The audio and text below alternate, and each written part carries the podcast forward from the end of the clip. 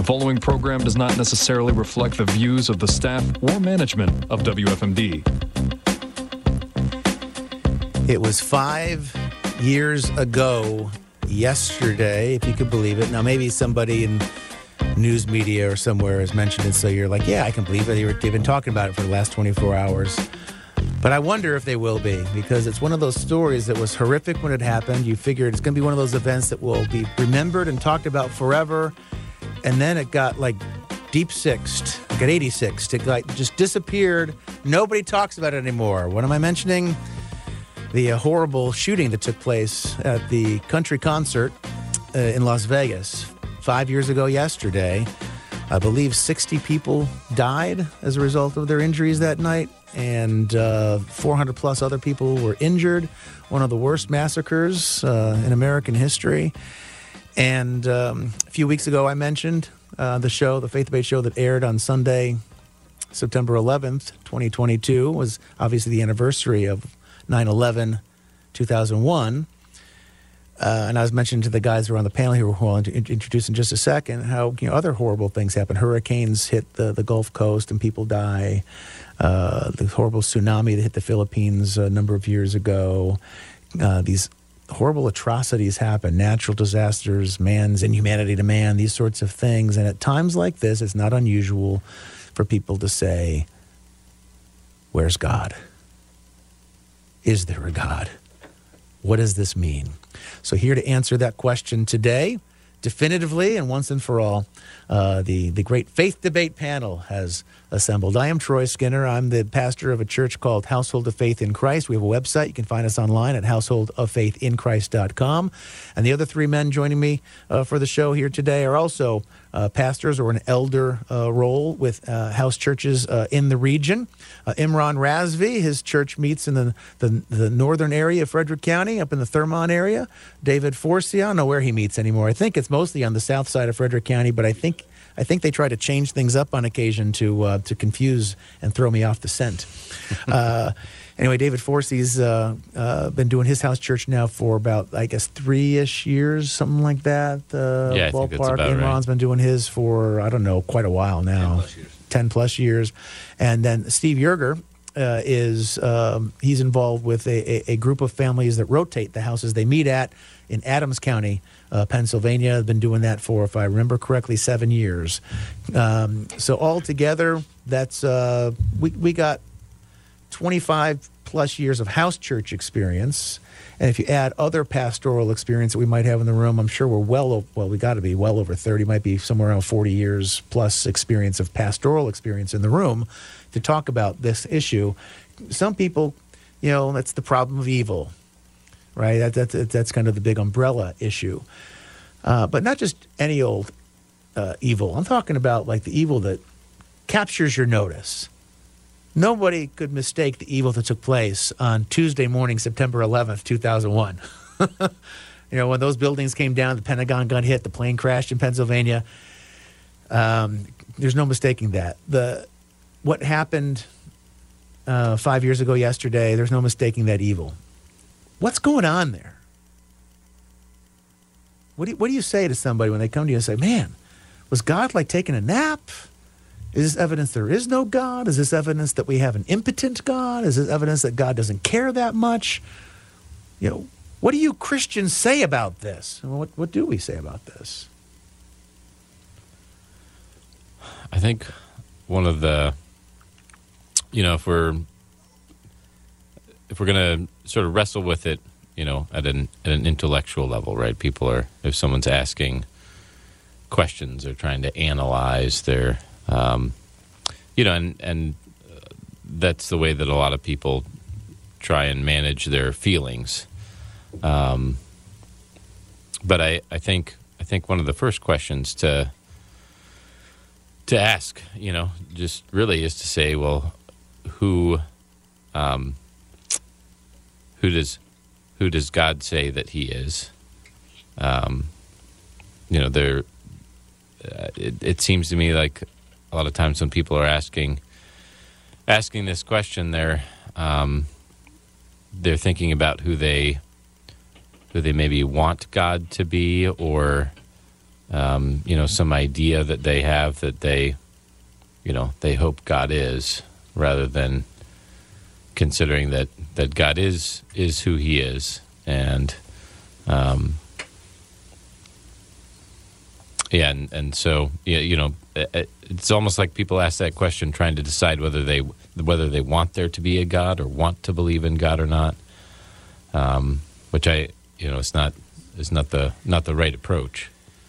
Yeah, and I'll and I'll before I uh, go to the other guys on the panel, I just want to say that uh, if there's not a God, then your answers to what that horrific evil is all about, like there either is no answer or there's no good answer. The only good answer comes with the idea that there really is a God. And so, if they're wrestling with, well, do I even want there to be a God? You, when it comes to dealing with evil, you want there to be a God. anyway. Yeah, I would like to just say that the real challenge is to help this person or this wave of questions that come to you is what God is not. And there needs to be, um, it's, it's a very difficult process, but to sit there and painfully go through and listen and see where this person is coming from because it comes accusatory because they don't understand. Um, they don't understand the dynamic of the kingdom of darkness and the kingdom of light. They don't understand uh, the legal grounds that uh, the enemy has in this world. And so to try to unpack that in a very emotional, uh, charged moment uh, takes real uh, prayer, being led by the Spirit of God, and to prayerfully be able to take this individual from a, a crisis and trying to figure out who God is and, you know, bring it to a place where they're able to come to Jesus. And that uh, takes um, some some real wisdom and understanding from above, and that's something that needs to be tackled because we have all experienced where people just come and make these blanket statements and say a particular scripture and just broad brush everything and it, it really can do much more harm than good. The first voice you heard on today's uh, show, other than mine, was David Forsey's. That last voice you just heard was uh, Steve Yergers, and uh, now we're going to hear from Imran Razvi. And uh, Steve mentioned like the highly emotionally charged situation. And when I mentioned to you guys before we started this show that you know what the topic was going to be, uh, you shared an emotionally charged situation where somebody turned completely away from God because of his personal. It wasn't a 9/11 event. It wasn't a Las Vegas shooting event. It was a more personal event with somebody lost a pet. You, you know, you can if you want to weave that into what you're going to say here, that might be good. Sure. I mean, I had a friend um, in college. Uh, he had a very uh, traumatic experience when he was young, probably seven or eight years old. He, his pet just died, and he asked his pastor or his parents' pastor, um, "Will my dog go to heaven?" Sweet little kid wanted an answer, wanted some reassurance. Because when we're hurting, we want reassurance. That's what we're looking for. We're looking for somebody to pat our back, to hold us, to hug us, to have a, have some solid solid ground under our feet. And this pastor said, "No, the Bible doesn't say anything about uh, a dog going to heaven, so your dog's not going to heaven." Well, that turned him completely away, and didn't he had no desire or interest to even hear, read the Bible, hear about the Bible, or God, or anything else for the rest of his life. He uh, he died an atheist, and uh, you know it was very sad, but he would not even have the conversation.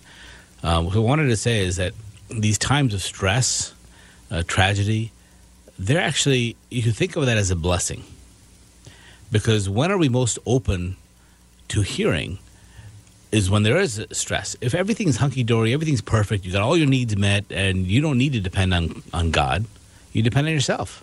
Then you are basically walking away from God all the time because you're t- taking care of yourself. And that, that's, that's where the the love of money is the root of all evil because if you love money so much, you're depending on your own money and your own things, and you have no reason to depend on God. Mm-hmm. So when 9 11 happened, um, they said that was the it, it, brought more people to church than any other time in history, and that was uh, probably the best thing that ever happened for the Muslim world. Why, you might ask?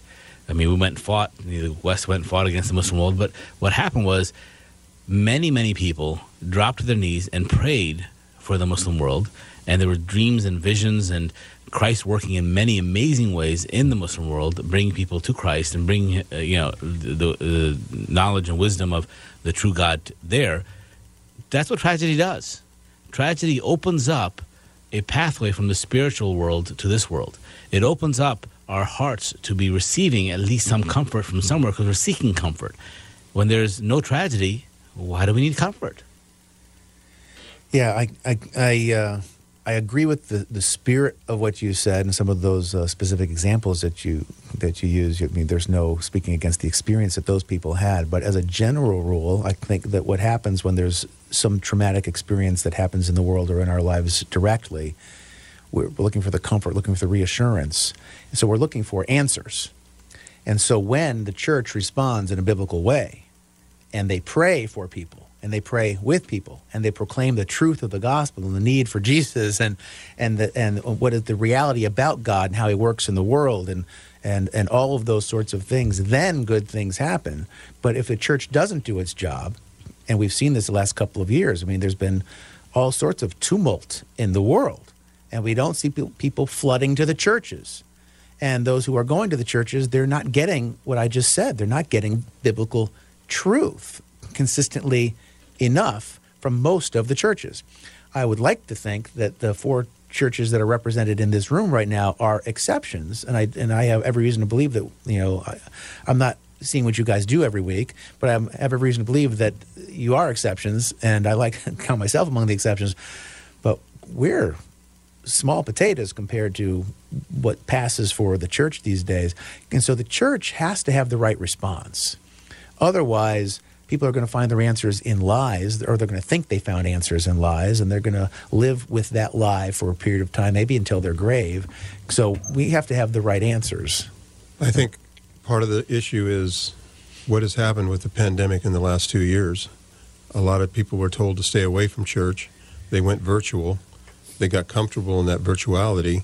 Their own now, pastors told them to stay away from church. Let's exactly. be clear about this. Okay. So, in that reality, home church seems to be the alternative or the response from the Holy Spirit to really bring people back together because the current system and the way it is set up is actually failing. And maybe God allowed this to happen so that that would be a, a reality because the Bible clearly says, forsake not the assembling of yourselves. And boy, we were told exactly the opposite of that. And when bad things happen, people get fearful. And we reinforced that. We basically said, yep, you're afraid to die. You should be afraid to die. Don't come to church. That's not the message of the gospel. So again, reinforcing what the what the right thing. Let's use the uh, uh, the answer. I mean, I don't want to make it about pets necessarily, but let's use that as an example, a tangible example. You got a young child who's had a dear pet die, and they ask you, "Is my is my pet going to be in heaven?" You know, what are some better ways to explain the tragedy that's happened with the loss of his pet, and and, and how you would handle? Because I don't know what you guys believe about pets in heaven or not. I'm, to be honest, I'm not 100% sure what I believe about pets in heaven. So how do we uh, how do we pastorally handle that in the mind of the seven year old, the evil that has happened? How do we answer that? I think uh, I think it's good to ask ask questions of people who are trying to wrestle with some sort of difficulty. Um, because they they may not entirely be aware of what they're what they're wrestling with that's inside of them. They just know that that something is has has disturbed them, and uh, so there's there's probably a, a, a, deeper issue going on. You know what. Uh,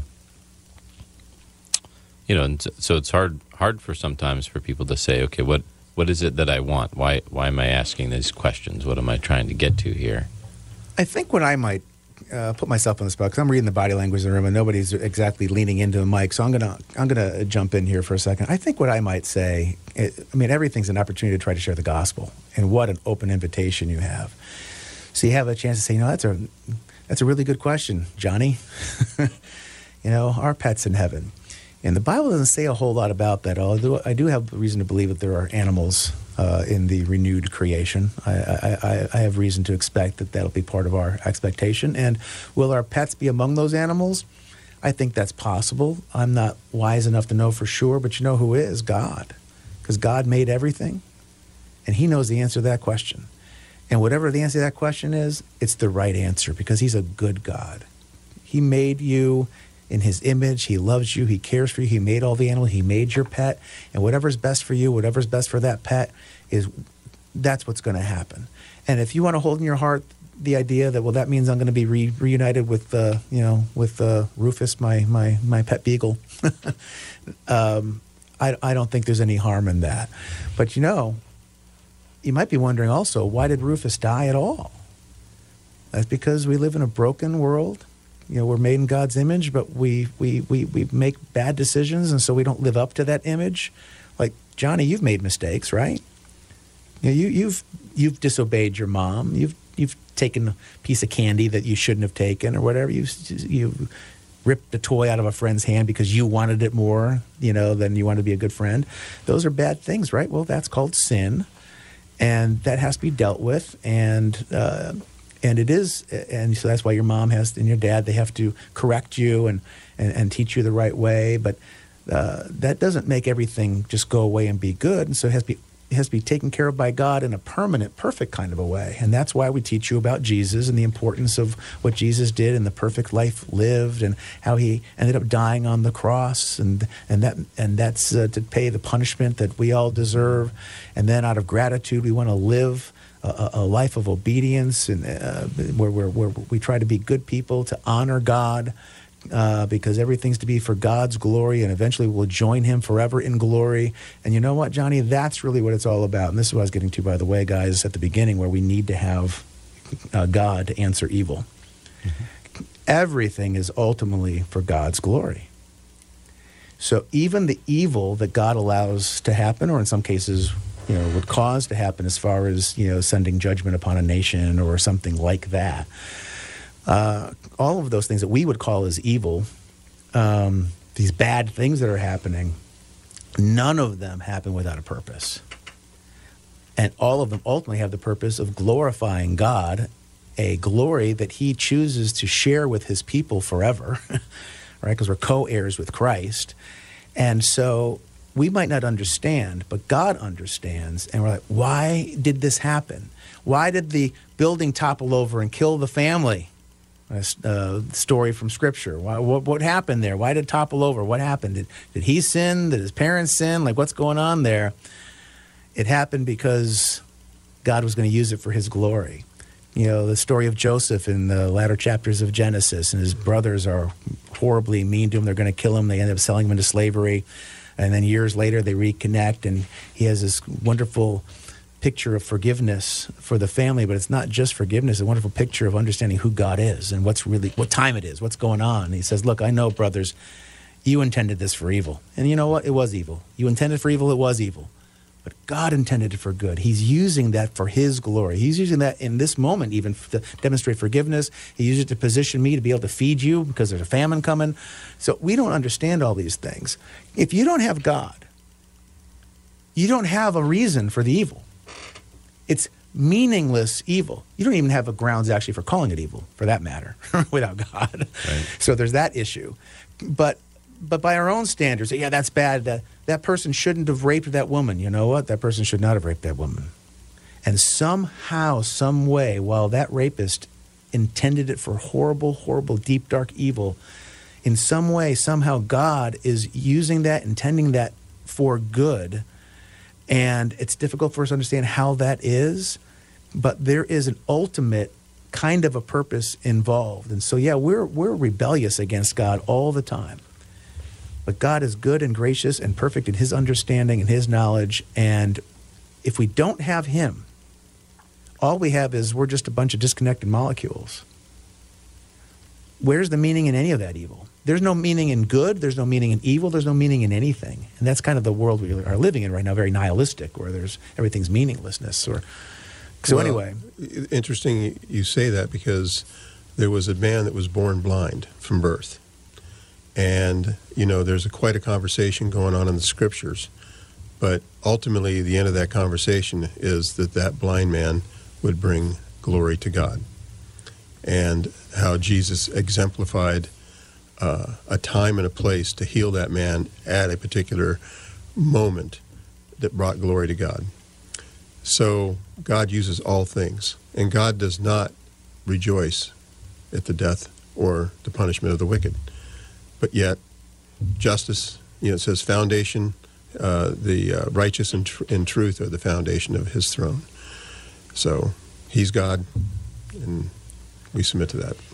And it doesn't mean that what happened five years ago yesterday uh, was good because it's going to glorify God. God's going to use it for and it's still it's evil what happened, but God can use it for uh, for good. Does use it for good.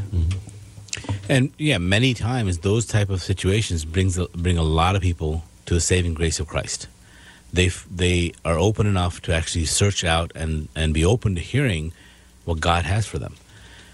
Uh, we had a little girl one time ask, "Well, did God make a mistake when He created the devil?"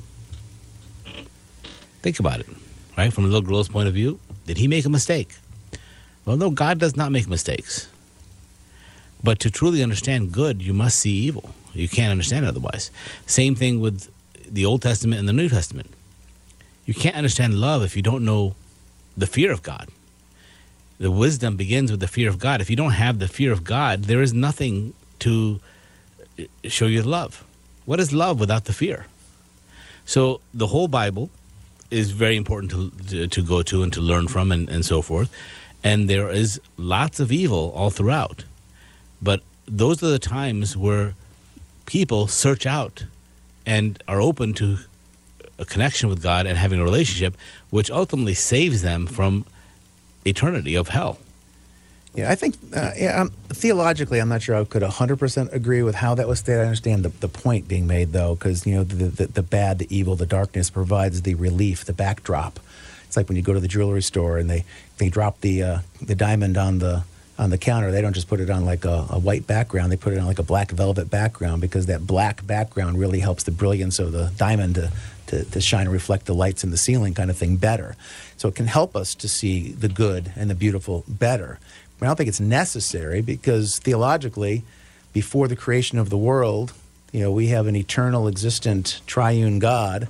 The Father, Son, and Holy Spirit perfectly know good, and they know what good is, but there was no evil within the Godhead. And so I don't think you have to have evil to know the good, but it certainly does help us from our perspective to understand the need for the good at the very least, and that uh, and what the and what not good looks like in comparison. I don't know if that's a, a nuance you guys agree or disagree with, but Well, it's interesting that in that perfection, when Lucifer says iniquity was found in thee, somehow in that perfection and that goodness, something happened, and there was a choice to go down that that real dark road. And we know the history. We know what that caused. We know the whole temptation with Adam and Eve and that whole process. And it can be a very deep rabbit hole dive down, but there are a lot of questions out there. People are going, why? Why does it exist? Why did it happen? Um, but ultimately, we know that Jesus came, died on the cross, that redemption, that bloodshed, so that we could be reconciled to Him, which is a very important aspect to our redemption. And in a very personal kind of way, you might be going through your own personal tragedy right now, and you have these kinds of questions, and we haven't answered them sufficiently on this show. Feel free to reach out to me. Go to my website, householdoffaithinchrist.com. Find my contact information. You can talk to me or Imran or David or if Steve's up to it. Steve, he's not part of the regular panel here, but uh, he might be open to talking to you too. Any of us would be glad to talk you through it. Till next week, 167 and a half hours from right now. God bless.